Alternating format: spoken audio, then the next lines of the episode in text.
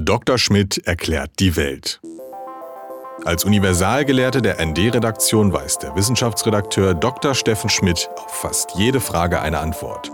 Und falls nicht, beantwortet er einfach eine andere. Steffen, ähm, grüß dich erstmal. Wir reden heute über ein Problem, was ich bei mir zu Hause in der Wohnung entdeckt habe. Nämlich ist bei mir im Schlafzimmer an einer der Außenwänden ähm, äh, Schimmel aufgetreten an der Tapete. So. Und ähm, da hingehen gleich die erste Frage, warum schimmelt bei mir im Schlafzimmer die Tapete? Ja, nun kenne ich dein Schlafzimmer natürlich nicht, aber du hast ja schon ein wichtiges Wort gesagt, Außenwand. Ich nehme an, es handelt sich um ein Gebäude mit äh, eher mäßig guter äh, Isolation der Außenwände. Das ist, ist, ist, wohl so, dass es wohl nach der Wende schnell gebaut worden, ja. Hm. Sodass die Außenwände im Winter offenbar dann ordentlich kühl werden.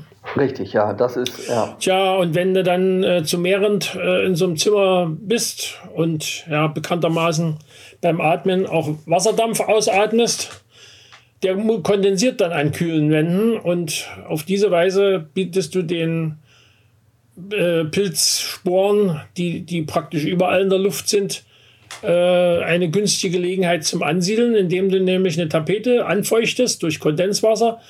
Und die Tapete selber besteht ja aus äh, vielerlei Materialien, angefangen von der Zellulose im Papier bis hin zu dem Leim in der Leimfarbe und dem nicht zu vergessen, dem Leim unter, unter der Tapete. Alles, alles Sachen, die Schimmelpilze durchaus ganz gut verdauen können. Und warum jetzt, warum jetzt an der Außenwand? Ich meine, was hat das, äh, also die Außenwand ist besonders kalt deswegen? Ja, genau oder? deswegen, weil es die Außenwand ist, äh, hast du dort natürlich die kälteste äh, Gelegenheit und demzufolge ist das meiste Kondenswasser, was irgendwo sich niederschlägt, dort auch zu finden. Das wirst du ja auch sehen dann, wenn wenn äh, es kalt ist draußen, dass du, wenn deine Scheiben nicht super gute äh, Isolationsfenster äh, sind, dass die dann auch beschlagen stärker, als es eigentlich sein sollte. Ist es deswegen so, ähm, wenn, ich, wenn die jetzt gut gedämmt wären, sagen wir mal, dann wäre es sozusagen nicht so kalt. Das heißt, ähm, dann äh, würde das Kondenswasser nicht da hängen bleiben und dann wäre das Problem kleiner, geringer oder kaum vorhanden? Also das hing jetzt natürlich von anderen Dingen auch noch ab. Also wenn du es, du sagst, der Schlafzimmer, das ist ja ein Raum, in dem man also bei den aktuellen Klimaverhältnissen praktisch eigentlich nicht mehr heizt. Mm. Äh, und verhältnismäßig wenig, weil da halten wir uns ja relativ wenig auf. Äh, ja, ne? und um, zum Schlafen äh, wird ja auch empfohlen, dass man äh, genau, die Temperatur so. nicht groß über 15 Grad haben soll. Mhm. Wenn also im Sommer ist das ja quasi wiederum unvermeidlich, dass es drüber geht, aber also sie muss, sie muss jetzt nicht drüber gehen im Winter. Und äh, das, die 15 Grad schaffst du in der Regel, äh, wenn das Haus einigermaßen gut isoliert ist, auch ohne das. Und bei 15 Grad äh, Zimmertemperatur wird wahrscheinlich die Wand dann doch nicht so kalt sein, dass da nennenswert äh, Wasser aus der Atemluft äh, sich mhm. niederschlägt. Äh, das Wasser aus der Atemluft sich in, an kalten Wänden niederschlägt, ist ja ein alter Hut.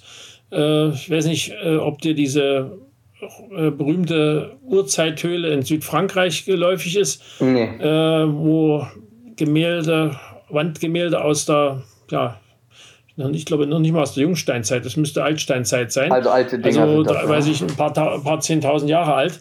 Und äh, die, als, nachdem die entdeckt worden ist, ist die natürlich äh, nach, sehr schnell touristisch erschlossen worden. Mhm. Und das Ergebnis war, dass äh, das Kondenswasser und die hereingetragenen Schimmelsporen diese Malereien ernsthaft zu beeinträchtigen begannen, sodass die Höhle geschlossen werden musste. Inzwischen kann man sich die Bilder nur noch in einer 1 zu 1 Nach Nachbildung der ganzen Höhle äh, außerhalb angucken. Ist ja tragisch, aber ähm, äh, die, äh, die Touristen haben wahrscheinlich nicht das Problem, äh, das ich habe. Dass wenn, sie da wohnen müssen, nee, das ja, ist eben. korrekt. also das heißt, ähm, wenn ich da schlafe sozusagen und ähm, diese Schimmelsporen sind ähm, bei, bei mir im Schlafzimmer, ist das irgendwie, also angenehm ist das wahrscheinlich nicht, ist das auch gefährlich irgendwie? Äh, also das, kommt, das kommt eben drauf an. Erstens natürlich auf die Menge, also wenn das also wirklich eine großflächige Schimmelbildung äh, ist, dann musst du damit rechnen, dass die aber äh, in dem Moment, wo du sie siehst, siehst du ja im Prinzip schon den, den gewissermaßen oberirdischen Teil der Schimmelpilze, der die Sporen verteilt. äh, dann hängt das davon ab, welche Mengen an Sporen in dem Raum zirkulieren und ob einer von euch entweder eine Allergie hat gegen, gegen die entsprechende Schimmelpilzart und ob einer von euch eventuell durch irgendwelche anderen Sachen gerade ein geschwächtes Immunsystem hat. Wenn, wenn beides nicht der Fall ist, ist es im Prinzip äh, ist die Gefahr überschaubar. Aber da man eben nie genau weiß, ob man nicht doch eine Allergie bildet oder äh, doch mal das Immunsystem durch eine andere Infektion sowieso schon angeschlagen ist, äh, ist, ist eigentlich äh, dringend zu raten, den Schimmel zu bekämpfen. Ja, ähm, da kommen wir jetzt auch gleich zum nächsten Punkt. Also es ist ja immer so, ähm, wenn so, also wenn ich jetzt meinen Vermieter anrufen würde oder du oder wer auch immer ruft seinen Vermieter an und sagt, ich habe im Schlafzimmer sozusagen Schimmelsporen sozusagen, dann sagt der Vermieter reflexhaft, das kann ich dir jetzt schon garantieren, lüften Sie mal mehr, ja, äh, lüft, das ist völliger Quatsch, ja? Nee, das ist natürlich nicht völliger Quatsch. Weil du hast ja auch Räume, wo, wo, wo der Wasserdampf äh, nur temporär so große Mengen äh, hat und beispielsweise Badezimmer, da ist ja, wenn du da gerade geduscht hast oder gar ein Vollbad genommen hast, äh, und, und es ist, es ist draußen äh, gerade arschkalt, ja, dann hast du natürlich dort auch bei gut isolierten Wänden durchaus äh, Wände, die nicht so, nicht so warm sind, dass da nichts sich niederschlägt. Das heißt, da gibt es auf jeden Fall nennenswerte Mengen an Kondenswasser, die sich niederschlagen. Und wenn du dort dann so Ecken hast, wo es sich konzentriert, da ist schon besser, wenn man da äh, dann nach der Entstehung großer Mengen von, von Wasserdampf dann erstmal lüftet, sodass der abziehen kann an, an Stellen, wo es wärmer ist. Aber wenn du jetzt eben das Problem hattest, also ich kenne das Problem, was du hast von meinem Sohn, als der ausgezogen ist bei uns, hatte der erst eine Wohnung, die, die eigentlich nicht schlecht war. Die hatte nur den Schönheitsfehler, den wir dann aber eben erst im Verlauf der Bewohnung im Winter, im ersten Winter entdeckten. Äh, genau gegenüber von der Badtüre äh, ist der, die, die auf den Flur der Wohnung ging, ist eine geschlossene Betonwand gewesen, die eine Nordwestwand ist und die eben auch nicht isoliert ist. Also so ein 16 Jahre Bau ist das, glaube ich, gewesen.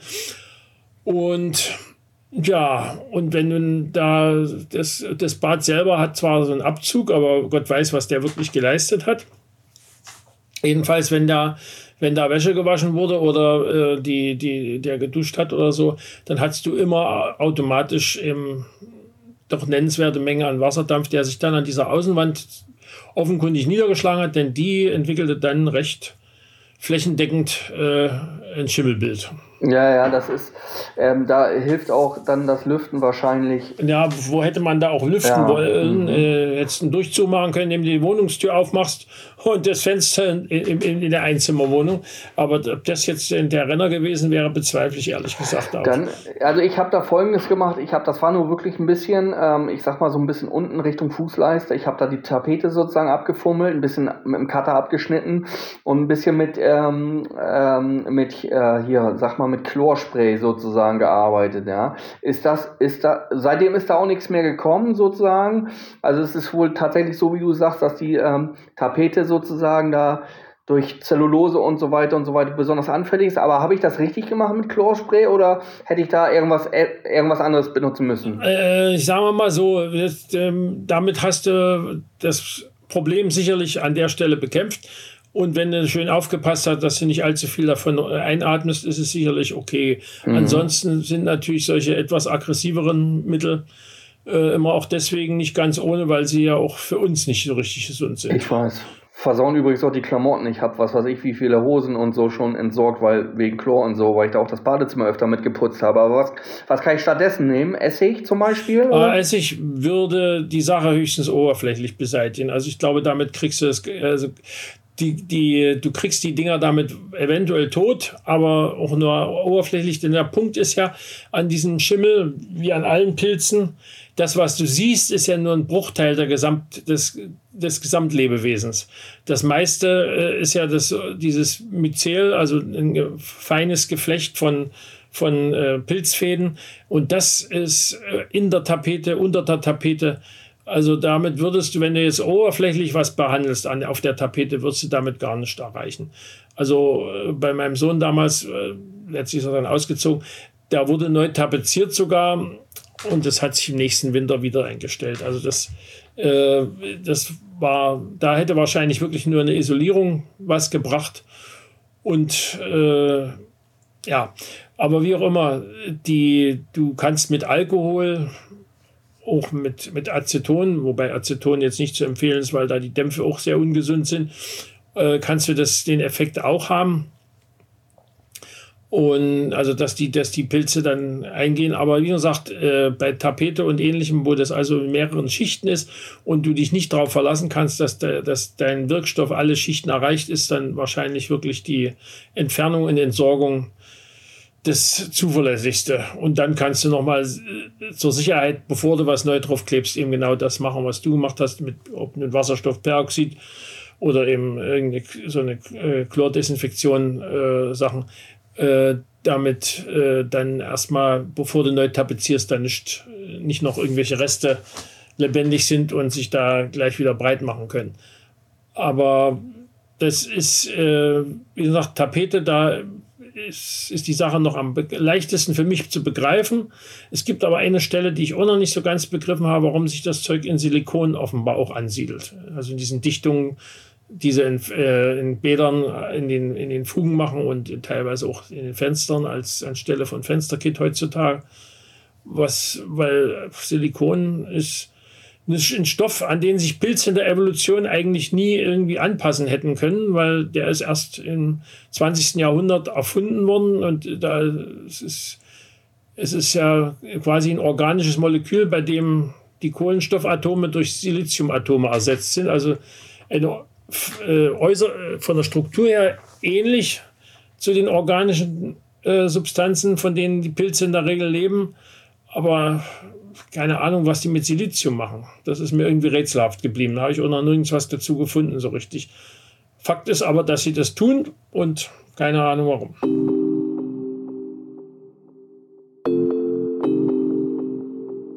Arm, aber sexy. So hat der ehemalige Bürgermeister von Berlin, Klaus Wowereit, die Hauptstadt einst genannt. Ähnliches dürfte auch für das ND gelten, denn als linke Zeitung stecken auch wir in der Krise der Printmedien. Gleichzeitig ist uns aber wichtig, dass sich jeder Mensch losgelöst von der finanziellen Situation bei unabhängigen Medien informieren kann.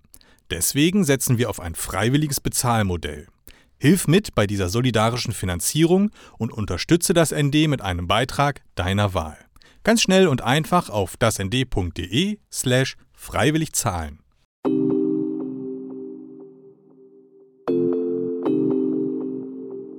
Letzte Frage, die ich noch hatte, das hattest du schon am Anfang so ein bisschen angedeutet, meine Fenster. Ja, also bei meinen Fenstern ist das Problem ebenfalls so, die beschlagen ziemlich heftig, eben auch im Schlafzimmer. Klar, äh, Außenwandfenster sind immer an der Außenwand, in der Regel jedenfalls. Ja, und, äh, Selbst bei einem Lichthof würde ich das als Außenwand ansehen, wenn auch vielleicht nicht gerade im vollen Wind.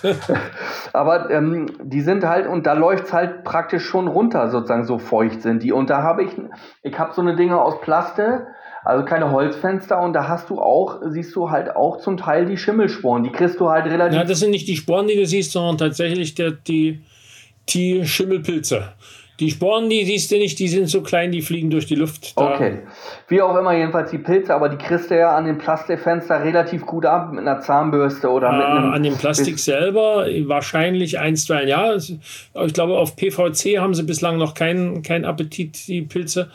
Allerdings. Äh, Aber das ist das gleiche Prinzip, ja. Das ist das gleiche Prinzip wieder kalt sozusagen. Die Fenster sind nicht irgendwie doppelt verglast oder dreifach verglast. Also in dem konkreten Falle würde ich dann außerdem noch sagen, dass wahrscheinlich das äh, Fenster nicht mehr in Ordnung ist. Mhm. Äh, denn du hast ja heutzutage kaum noch die, die klassischen äh, Kastendoppelfenster. Du hast ja in der Regel einfache Fenster, in denen aber äh, mehrere Glasscheiben bis zu drei äh, habe ich schon gesehen und die sind nicht nur von einem Abstand getrennt, sondern da ist auch eine Edelgasfüllung drin. Und die dient da als Isolierschicht, weil das in der Regel besser Wärme isoliert als eine Luftfüllung.